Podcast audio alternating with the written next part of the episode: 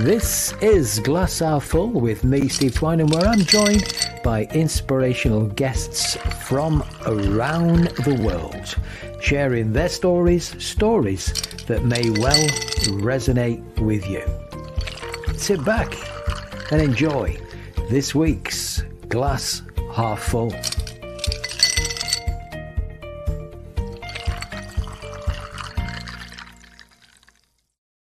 Well, a warm welcome to uh, this episode of A Glass Half Full with me, Steve Twynham, where I'm joined by, as I say, inspirational guests from around the world in a totally unscripted podcast and interview. It goes where it goes. We have some great fun. If you're listening on Facebook, Periscope, or whatever, and you want to get involved, you want to give us a like, give us a thumbs up, uh, pass a comment uh, in the chat. We'd love to hear from you. Uh, and tonight, well, I've got a great guest joining me tonight. I remember reading a book some time ago. Uh, it was a book by uh, Richard Nugent, who. Um, the book was called Football the Mental Game. And uh, there was a forward in there by the ex Chelsea and England defender, Graeme Saux um, saying about the big vacuum in his life uh, when he's uh, he stopped being a professional footballer. Well, tonight I am joined by an ex-professional footballer. I'll be talking to Martin Pemberton very shortly. In fact, around 30 seconds from now.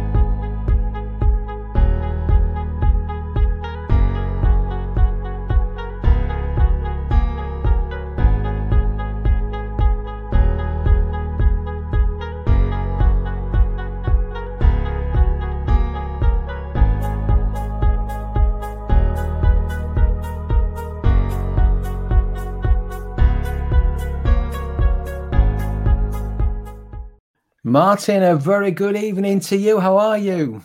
Hey, Steve. I'm very well, thank you, mate. How are you? I'm I'm good. I'm good on what has been a glorious sunny day. What's been absolutely awesome beautiful, isn't it? It is. It's fantastic. Be- so hopefully we're going to get a bit of a heat wave now, aren't we? I think that's what they've said. So. Yeah, for the weekend. Yes, we'll not cope, will we? We'll be. no, we'll, we'll, be complaining about how hot it is, and then yeah. we will. So look, thanks for joining me tonight on on on Glass Half Full, and um, we're going to explore life after being a professional footballer, but but also talking about life as a professional footballer and the stresses and strains the anxiety, the fear that goes all, all with that. So let just talk me through a little bit about your career and what, what it was like when you were you were in the hotbed, shall we say? yeah, well, I mean, like a lot of young young people, you know, certainly when I was playing, it was more in terms of boys were interested in football, but obviously now the growth of the women's game's fantastic, and and girls and boys are really really looking to become footballers. And I, I made that decision at eight years old that I wanted to be a footballer. I started playing, absolutely loved it, and that was the decision I made. No, never in my mind did I think it wouldn't happen. And you know, you make that decision of, oh, I'm just going to be a professional footballer, and you think it's it's gonna it's going to happen just like that, right? But that journey from being eight years old, it took ten years to fruition to become a pro footballer. Along the way, I had different challenges. I had a, a, stress fracture in my back at 11, which we didn't detect for three years. And then I had to have a full year's rest and you know coming back from things like that and then became an apprentice on the old YTS scheme at Oldham mm-hmm. Athletic back in uh, 1992 and you spend two years being an apprentice and you you get pretty much treated like dirt and you've got all the cleaning the boots do. Martin cleaning, cleaning the cleaning, boots picking up the sweaty kit off the floor which is always a beautiful job loading it into the laundry making the cups of tea which was quite a frightful experience because if the tea wasn't just right it was probably going to come back at your head. So there was stress even in those times of how you was going to hmm. deliver the tea. But but actually, even though we were and cleaning dressing rooms and all those kind of things, but it was really good because it gave you that discipline. It gave you a little bit of structure. You had to earn your respect by what you did and how you treated people. It was just given. So even though we got treated, you could some people may say unfairly at times, it was actually a great bonding tool for many of the lads, and it was probably two of the most enjoyable years that you have uh, through your education as a footballer because when you mm. turn pro, certainly for me, it kind of changed in that moment. I still loved it, but it was a different kind of uh, love because now we're into performance. You're a professional. You're getting paid to do the do the job. Yeah, and, and and what about the stresses and strains of that then? You know, because you know, there's there's the adulation of the crowd, and then all of a sudden you do something wrong, and it's like, oh, what's he being on the pitch for? I mean, I've been there yeah, with you. I can share yeah, this, you know. Yeah, yeah, yeah. So, so how um, do you well, cope with that?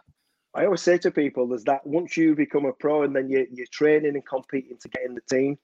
So that's difficult enough. But you, you then once you get in the team, you're competing on a Saturday or a Tuesday night against eleven other people who are trying to do the same thing as you at the same level. So they're all pretty good as well. Uh, and then that's a challenge. And then you've got people who've paid for the privilege to come in and watch, but then because they've paid for the privilege, they believe they can say anything they want to you, right? So yes. some of it not not very nice. I've had I've had little bits of racist stuff as well in my time, you know. But and that happens. They say things about your performance, they critique you, uh, and then when I say to people, then you've competed for those ninety minutes. And then what happens is somebody who's never played the game gives you a mark and a rating out of 10 in a newspaper yes. for everybody to see.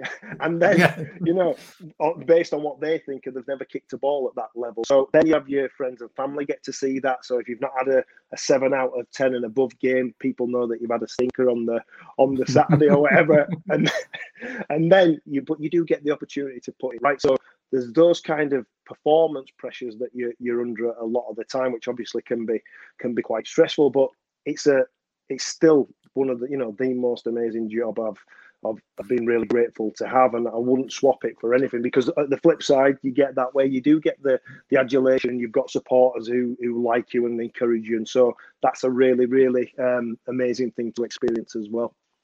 So, so you started out at Oldham, and, and so who else did you play for then?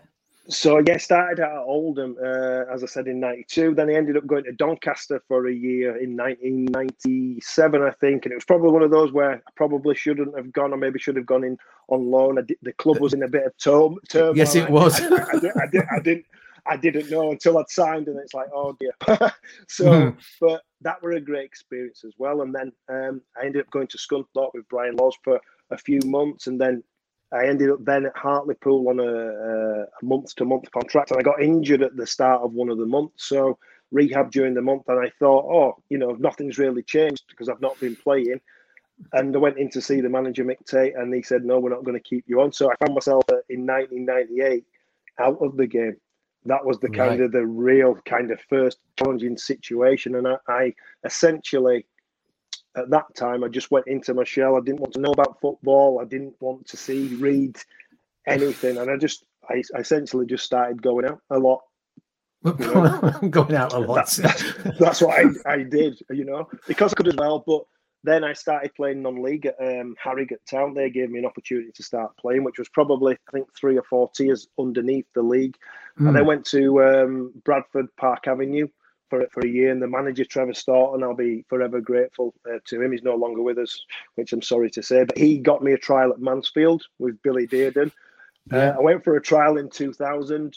Got injured in my first week because it was a two-week trial, so I was really worried. Then I was like, "Oh God!" But the manager Billy Dearden said, "Listen, Martin, I've seen enough of you in this first week. You're all right. I'm going to sign you." So that was a massive, massive relief. So signed for Mansfield for a year got back into the game, obviously delighted and, and had got my confidence back and, and played and had a, a pretty decent season and got myself another year's contract. Um, and then that following season, 2001, 2002, I was with an unbelievable bunch of lads. We played some amazing football for being in League Two and probably had my most enjoyable season as a professional. We ended up getting promoted from League Two to League One, One. and that was amazing. And then I got a move to Stockport from there to go and work with Carlton Palmer, which was a, a, wow. a great experience for more reasons than one because he's a, he's a great he's a great character. Um, uh, and at that time, I'd suffered my second back injury, so I ended up having an operation.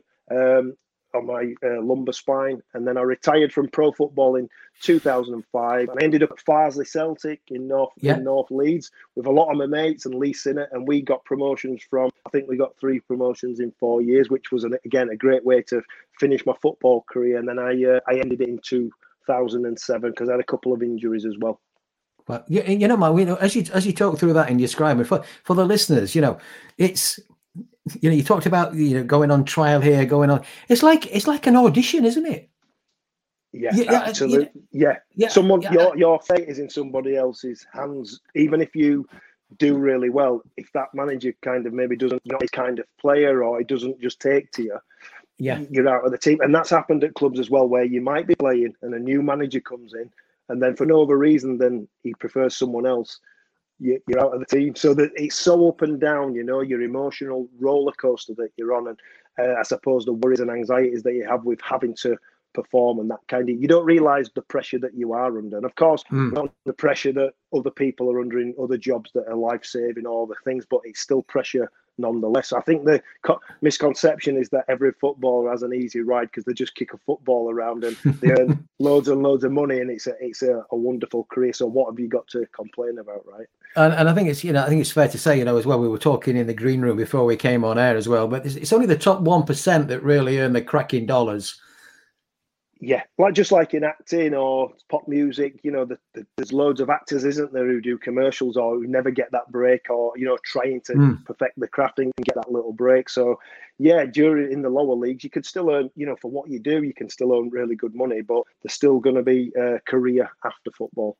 Yes. So let's talk about that then, because you, you, talked about I've got this vision of you now hitting the nightclubs at that time and having having a great time. And so you know, like, but but when you when you finished and this, what was life like for you then? Because it's just gone.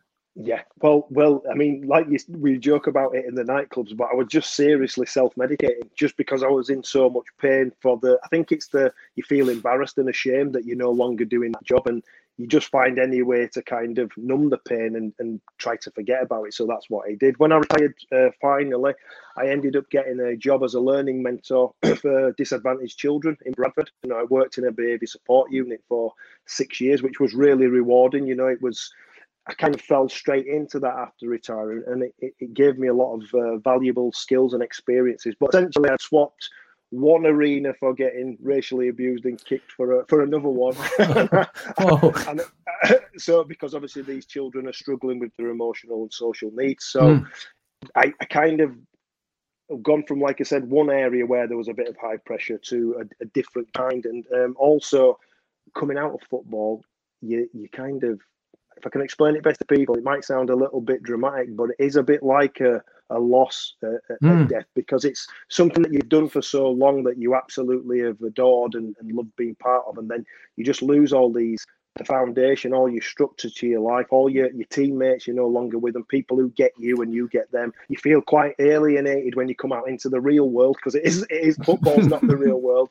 And as we spoke about in the green room and what I said, I've just realised as well, my life was mapped out 10 to 11 months at a time where like we said, I knew where I was going to be, when, what time I was eating, and, and so you forget that you you lose. So this all these foundations and structure just falls away, and also the the the way that you feel in terms of what value have you got anymore because that mm. thing you were quite good at, you now like a fish out of water. You don't know where you fit. Can are these skills transferable? There's a lot of doubt, and uh, yeah, it, that was a really tricky tricky time. But of course, I didn't realize any of this at the time. So was that a bit of a, an anxiety and depression spiral that hit you then? Yeah, so six years later after retiring, I finally it kind of all came to a, head. When I look back now, obviously it's easy to say you, you could see the signs, the way I was, the way I was behaving, the way the things I was doing. Uh, I ended up going home from work with man flu. Actually, it was a day like today, so everyone was boiling up. I was in like a fleece and t-shirt and fully kitted out, and the dreaded man flu had struck. So you know, you, you, you, know how tough that is to beat, Steve. Right? So you, yeah. I went home, and then I was due to come back to work, uh, but there had been a little bit of a power struggle in work as well. So I think I was kind of in the middle of that, and so there was a stress there as well. Um, and I think I was just watching a TV program with my daughter, who was I think she was five at the time, and all of a sudden I just felt this massive wave of emotion come over me, and then a tear just started to roll down my face. But the thing I was thinking was, I'm a man and I'm a dad, and I, I can't show my little daughter that I'm crying. So I. I kind of left the room and I, I went into uh, the kitchen where my wife at the time was, and I just broke down.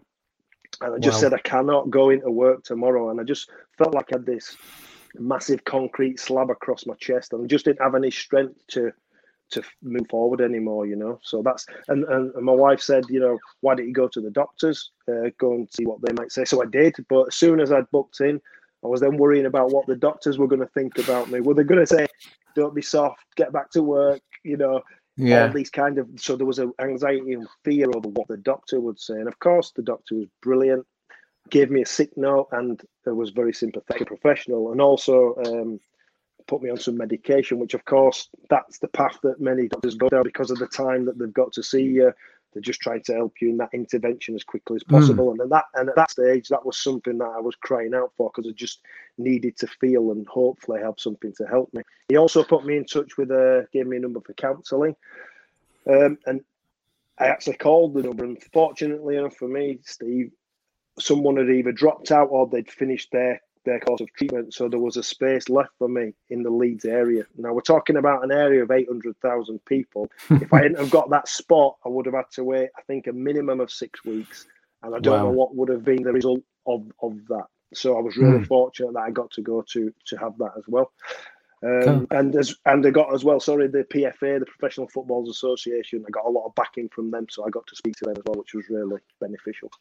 Okay, and and and and what was the flip then, Martin? When you when when did life turn around from you through that? And because we're going to talk about the great work that you do now, because I think it's fa- absolutely yeah. fascinating, and how and how and how you came up with the idea.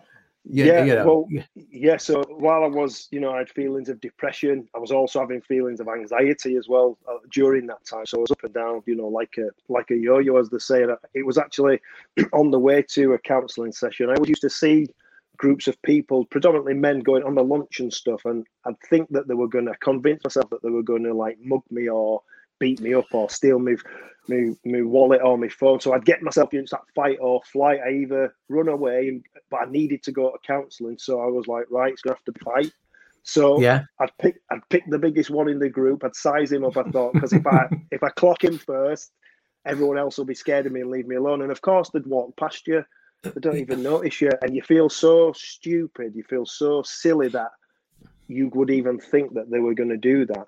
And then mm. when hmm. you've rationalized it in your own mind, two minutes later, I'd see another group and I go through the same same process. Same process, yeah. And it was actually on the way to counselling where I nearly got run over, and I kind of thought to myself, "Oh, that was close. I could have got run over. You know, I could have broken the pelvis. My mind started going. Could have been in a coma." And then I said to myself, I could have even died. But then the next sentence was the one that got me because I said, but that'll be all right. Be all right, right if I die because I've actually I've had enough of this. I can't cope with this sort of stuff uh, wow. anymore. Mm. And um, it was in during when I was doing my NLP practitioner course, which to become a practitioner, but I also used it for therapeutic reasons. Uh, the lady on the course asked, I was talking to her, having a conversation at lunch, and then she asked me a question. She said, um, Martin, do you pay your friends and family? And I was like, what, what do you mean? Do I pay my friends and family? And she said, well, by the way you speak about yourself, I'm surprised any of them would actually want to be around you. Oh. And then that's when the penny dropped because wow. I realized how I felt about me. And mm. this was all about zero self worth after losing all those things and that I didn't think I was worth anything. And so that was where the the hardest part wasn't and, and even preceding that that point, I suppose, when when the lady said that to me, I knew that she had me. You know, when you know it's like the, it's this is the moment. You can either run away or you can yeah. stay and listen. And yeah. I nearly ran, but I thought, no, I'm going to stay and listen. And I'm so glad that I did because that gave me the opportunity to catapult and start on my road to recovery. And I started looking at every element of my life of how I was living, and I started eating better and working out, and I started to do some personal development. And I decided to come off my tablets because I wanted to feel everything. I didn't want to be numbed by it, and so I started on this path uh, to recovery. But you know, naively, I thought, "Oh, I'm all right now. It'll just go like that. I'll skyrocket, and I'll be happy for the rest of my life." And obviously, that doesn't happen and I fell back loads of times. Uh, and it was actually after the third time of kind of falling back into that deeper, darker mindset that I thought, right, I've had enough of this, but not this time. I want to die. This time, I want to figure out what I'm doing when I feel great because I did feel great at times, but then I slipped. So I wrote the eleven the things down on the paper, and then I counted them up, and there were 11 things there. And so my mind straight away went to my past history as a footballer. I remembered uh, football managers saying to us before squad numbers, if you win your battles 1 to 11, you win the game. And that all happened within like a few few seconds. And so I thought, right, wow. that that that's it. And I saw this team sheet with all the positions on, and I thought, right, I'm onto something here. So I started to look into these things a little bit deep, deep, deeply, and that's how the one to eleven was kind of born and originated from that. I just that, love that that experience. I, I just love that. You know, there, there it is. Came in from somewhere, didn't it? Yeah, somewhere. Yeah, yeah, it was there. You, you, it was probably in you, but then you just needed this. Com- you needed something to just to stimulate it. And yeah, uh, yeah. Uh, and I mean, so tell me, tell me about the the uh, the, one to eleven. Then what's what what is that then that program that you've got? Tell me about that. Yeah, well, primarily, so it's based on football, and the reason why as well is that I thought about all the football matches I've played in, and you think of some of the ones you've played in. Mm. Even if you're playing against the team who you're much better than, there's always a spell in the game when they have some pressure, don't they? Or you and I thought about all the times in football matches when we were under the cosh, like away from home, and the crowd were being chanting at us, and we were under, and we were throwing ourselves in front of the ball to scramble to keep out of the net. But eventually, that that period of time passes, and then you you get a, put a few passes together, and you get your confidence, and you start moving up the pitch again. And I thought, isn't that just like life? Like you you're going along all nicely, something comes out from left field knocks you on your backside and then you're scrambling literally to keep mm. the ball out and you, you can't you don't know what you do from day to day. And i thought these 11 things i can actually put them into a process that the, the ones that are relevant to me i feel in those moments to weather the storm and then start going forward. So i thought life is just like a football match in many ways like if you can use that analogy. So the, the the first one is the goalkeeper and i've put it as the goalkeeper. And this is the the the position that can't be move. This is fixed because without it, there's there is no change, and that's acceptance and responsibility. Okay. I had to I had to accept myself. I had to accept myself after leaving football. I had to accept that this is who I am. I had to learn to kind of love myself again, and I also had to accept that that's where my mental health was at that time. Because for the longest time, people fight against it because of stigma or they don't want to be seen as weak and all these things. I actually did the opposite. I thought I'm going to just accept it, not not in a passive way where I'm going to be resigned mm. to it, but actually, right, okay, I'm going to accept it. So then, but with that acceptance, I then understood that I'd played my part in getting to that position, and so if I could do that, if I did the opposite for long enough, I could do the opposite. So it actually empowered me to make that change. So acceptance and responsibility were the were the first okay. the first keys, right? And, and I think people people get confused. I think between um, when you say about acceptance that you don't have you don't have to like something, but you can accept the situation, can't you? Oh, one hundred percent. And I'd say to everyone who's listening, if you think of anything that you're stuck on at the moment, whether that's with another person, an event, or something that's going on in your life, there'll be some resistance there. There'll mm. be hmm. some resistance to what is actually happening. That either you don't like it and it's not going the way that you think it should be, and there's the resistance. But it's about accepting what is Yes. Once you accept what is, it opens up the door for you to move forward. I think something Eckhart Tolle said was that what you fight, you strengthen, and what mm-hmm. you resist persists. And that's always stuck with me. So I try never now to fight against the situation as it is. I understand yeah. what's in my circle of control. So that's where the responsibility comes. What can I control? Which is my thoughts, feelings, words, actions, behaviors, reactions. Outside of that, I can't control what other people do, and I can't even control events that are going to happen. But what I can control is how I respond. So that gave me a great sense of empowerment and has certainly helped in terms of mental health, but also in other areas of life. Cool. cool. What, what about the other positions then? Give us an insight into them. So, so the, the the the centre halves I've got as communication and then sport. So for the longest time, certainly with mental health, if you don't speak out and you don't learn to communicate with people, you can't get the support. So yeah, it, there's twofold, but also with communication now, we've developed that to the point of thinking about this, how we do speak to ourselves. Certainly with the NLP stuff, the power of our words and our thoughts have such a uh, an, an an outcome on us, and uh, uh, in terms of people, I feel are already using language both in the head and out loud to program themselves. It's actually causing them greater problems because of the way mm. they're speaking about themselves and others. So everything's energy words thoughts are and if you're going to use negative thoughts and negative words and, and negative energy it's going to keep you stuck. So we've started to look at the language that we use. Also not suppose focusing on how things were. We look at how we'd like things to be and we start mm-hmm. talking about ourselves in a different different way. Just i suppose even an example is how's your day been today? Well it's been absolutely awful. Mm. how's your day been? I've had better days. Just mm. mentioning the word better it means the same thing but even the way you say it is different. Okay. You know, so as, then, as, you're talking, yeah. Martin, as you're talking about that, because I've got a similar example where, you know, instead of saying I'm, I'm bored, how about saying this could be more interesting?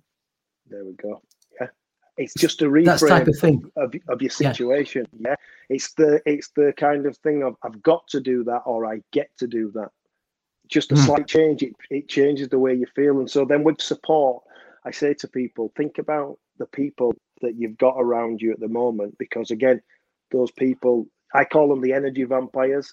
They can suck the life right out of you. The, you know, the naysayers, the people who are pessimists, the glasses half empty compared to with this show, right? So, yes. they, if you're in that environment, and I always say to people, you can't get better in the same environment that you got sick.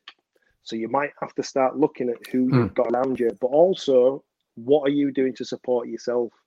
You know what are your behaviors day to day? What what are you thinking? What are you drinking? What are you eating? What are you exercising? What time do you go to bed? You know are you giving yourself mm. positive material? Are you watching the news when you wake up in the first in the morning where there's no good news and are you watching it last thing before you go to bed? Because that's not going to help you. Mm. yeah. You know? Get it so, get it get it get it completely. And then we've got values so, and beliefs yeah. So yeah. where do the midfielders come into this then? Oh, I'll get on. I'll quickly go through these, okay. Steve, and then I'll, I'll get. Okay. I've got my centre halves, communication support. Full back, I've got values and beliefs, and they kind of go together because values are the way that we see the world, and the, the values are very personal to us, aren't they? The way that we live, and mm. we've all got a set of values that we want to live by. When when you're not living to those values, it's again it's detrimental. And when I was in my times of struggle, I wasn't living to my values. I wasn't living to that code that I had. So then once I figured out what my values were, I started to live to them, and that gave me great strength as well. But the one thing that most people do is once we get our values, we then put our values on everyone else, and that's where judgment comes from. Because just because we do it that way, we go, "Well, I can't believe they're doing that. Why are they doing that? I wouldn't do that." Well, no, you wouldn't, but they they would, right? Mm. And then our beliefs. Obviously, you, we've spoke before about being programmed from birth. All the things that you've. It's just a thought that you've chosen to believe and take on and repeat, but it can be changed. And the analogy I give, it's like it's like a pilot taking off on a, with a plane. You're in control of the plane, and then you're going to fly from Manchester to LA. You put the autopilot on to get to LA, and you have a little sleep. When you wake up, you can see the Sydney Opera House. You're like, "How did I get to to Sydney?" and that's how people self-sabotage and end up back where they started and they can't understand why because they're not conscious. They're not aware. They're not thinking. And once you switch off if your autopilot's programmed for another destination you're not going to get to where you you want to go right? So it's tackling your beliefs. And one of the questions i always say to people is when did you decide that when they make a statement about a belief like i can't do like i can't do diy when did you decide that martin because at some point in our lives we made a decision, didn't we? We made a choice. Yeah, yeah, yeah. I remember decided it 14 years ago when I was trying to hang a door and it didn't work. yeah. So I'm no longer any good at it. Yeah, no, I, yeah, you know, yeah, yeah, no, you know, I, I get that. It, it, it is, it is so powerful. It is so powerful. So, and, so you got your centre backs, you got your full backs.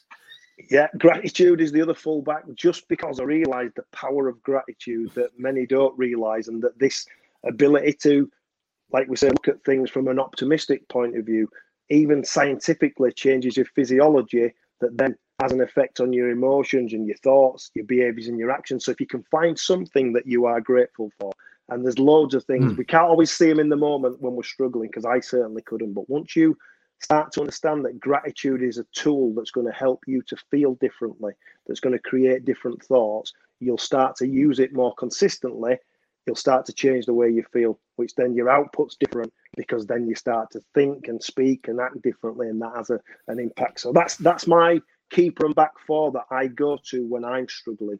Those are okay. the those are the things that I really really go to. In the midfield, we've got goals. So I never had any direction in life, and lots of people don't. They just were going round and round in circles, and so without mm-hmm. direction, we, we feel lost, don't we? And we kind of even if it's relationships, career, whatever. So I got myself some some goals in place, and then but with your goals, you need a plan or some structure. Obviously, I mentioned structure before. My my yeah. week, my month, my life was all planned out.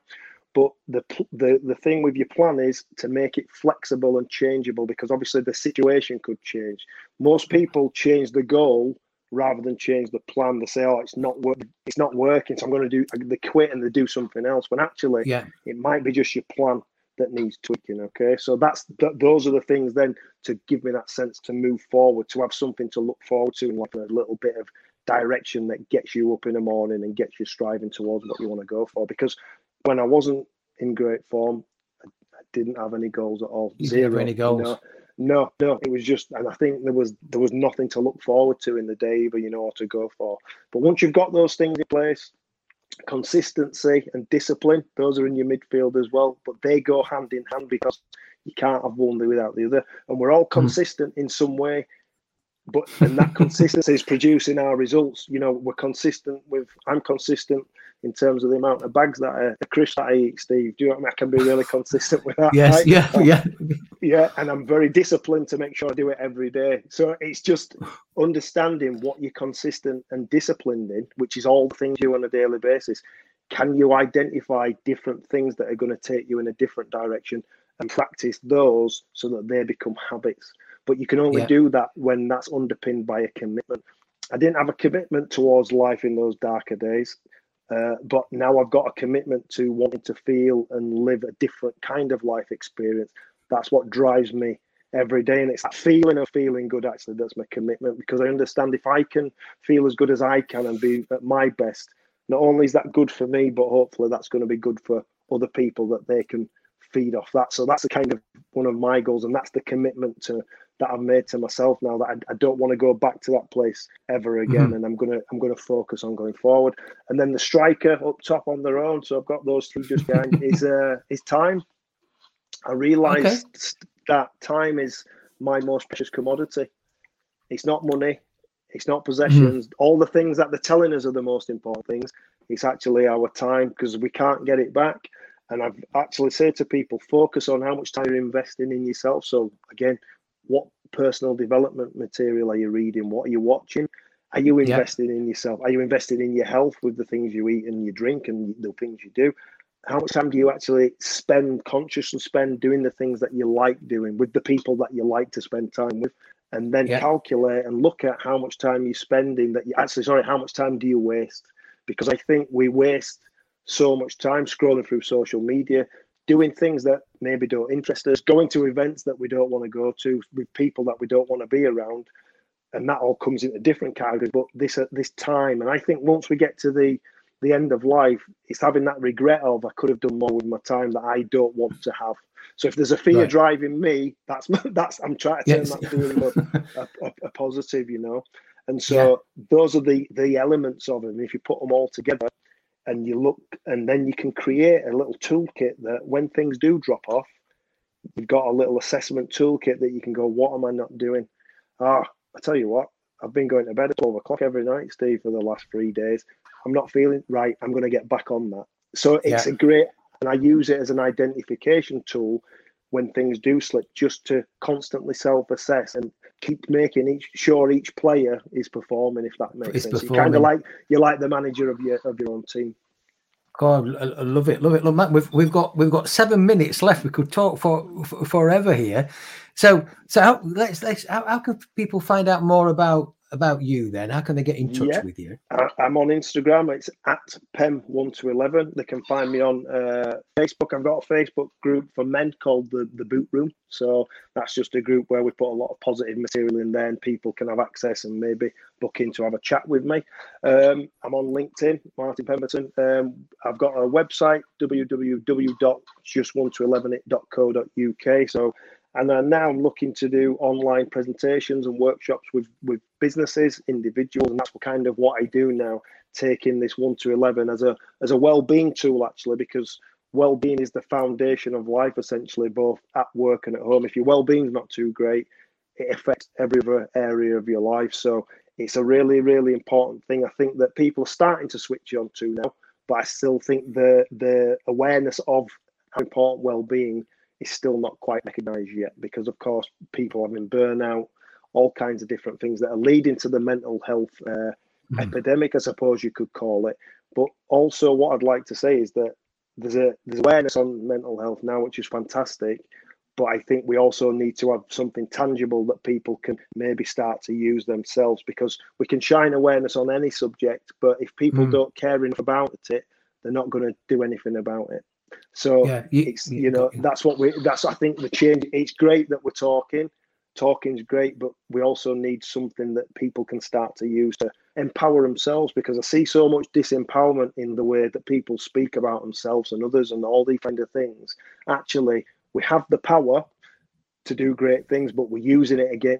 We're using it against ourselves, and I certainly was, but it's because I didn't have the knowledge. Yeah. Nobody came and, and was able to inform me that potentially these things might happen for those reasons. I've had to figure it out on my kind of own and go through that process, but it was necessary to get this one to 11 out. So, yeah, and, and the journey will continue. It will. I'm, I'm excited for it because I, I think it's something that is, you know, easy to understand, simple to use, and it's flexible for every person. Because what I say is, keep us the fixed acceptance and responsibility, but outside of that, you put the other pieces and players in your own formation. What I say to people as well, if you've got any more that you can add to the list, let's create a subs bench. We can, bring, we can take subs off and put subs on, couldn't we? In places yeah. to eleven. If someone's not performing, right, we'll get we'll get them off. We'll put the other one on, so people can even. I want people to take it even further than what I've done. Them, you know, it's not it's not necessarily my idea. It's not my thing. I'm not attached to it that much. Mm. I hmm. want people to be able to use it to help themselves and empower themselves to live a have a happier a more productive life experience essentially cool. you know I, have shared this before i think on, on on the podcast but i used to uh, work with a guy when i say work with him we, we we didn't work together we we knew each other to be fair and and he used to have um he was self-employed yeah. so we had he had jeff one and jeff two yeah. and at the end of the day jeff one would say to jeff two how's your day been yeah. And Jeff too would go, well, it's either been a great day or well, well, I set out to do X, Y, and Z, but I didn't do it. So Jeff one would sack him, but then re-employ himself the next day. And it was just, you know, it's something that he did as well. And just before we finish, though, because I'd just like to, um, you know, expand on this. You know, like you've, you know, I was looking, at, you know, uh, the, the stuff that you've got, and you've got, you've got one to eleven, and then you've got in little letters it. Yeah. So, so what's that about? Right. So it, when I created this and this the just one to eleven it the the the vision I've got in my mind, Steve, is that one day in the future, somewhere will be where people will have an issue or something that a problem, and someone will say to them, "Why don't you just one to eleven it?" And they'll go, "Oh, yeah, I'll go look at," and they'll go through the steps to solve that situation for themselves. So that's why it's called just one to eleven it because you can just one to eleven to anything any area of your life, just one to 11 it. If you go through those 11 areas, you can solve most things out because often most of it comes back to yourself. And so it's about empowerment and taking back that control that you, you're not you're not a kind of a victim to circumstances. You're actually a, a co-creator, and that you can go and do these things. It's just that certain players are not performing, or are injured, or are not at a level that they could be. And if you get them to that level, your team starts playing well life takes on a different different meaning. And I kind of use every day possibly you could use it as a game. How did you, and so that's why I journal at the end of the, the day, little bit of a match report. How did the day go? How did everybody perform? And again, you're only as good as your last game. You can put the game right the next day if you want to. So yes, it's you know, and it's if you've got an opponent that you're struggling to get past, how can you find a way to beat that person? Because if that situation keeps happening day after day, you might need to change what you're doing to find a mm-hmm. way to to get a victory over them. So that's why I use it in that way as well. Of course. Well, look, we're, we're we could talk for hours. There's certain things we've not even touched yep. on yet, and and that that's you know, but uh, just give us that bit again how people can find out more about you, Martin. Yeah, so Instagram at Pem one to eleven. I've also got uh, at Pem the poet because I do a little bit of poetry that I've had through my experiences. I've got that on Instagram as well. Uh, Martin Pemberton on LinkedIn, uh, the same on Facebook, and I've got a Facebook group for men called the Boot Room. Uh, I think that's it for social media, is it? Those are the platforms that I'm on. Yeah, where like people can follow me and plug into some of the content that I share. Uh, and if they can get a little bit of value that maybe changes the way they think and feel, and that, that has a positive impact, which I've had people contact me and say that, which is really, really nice to hear mm. that what you're doing is having a positive impact on people. So Good, Martin, it's a pleasure. Thank you for joining me tonight. Absolutely awesome. And uh, whatever you, are doing for the rest of your evening, have a have a great evening. I will do, and thank you for having me. It's really appreciated. Great stuff. Thank you. See you, mate. Well, a big thank you for joining us on tonight's Glass Half Full. If you'd like to have advanced information about guests that will be joining me on Glass Half Full, why not join our newsletter? Just drop me an email, steve at stevetwynham.com, and we'll add you to our Glass Half Full newsletter. And just a reminder to check out Yowah Radio, your truly well-being and happiness station, online 24 hours, 7 days a week at UK.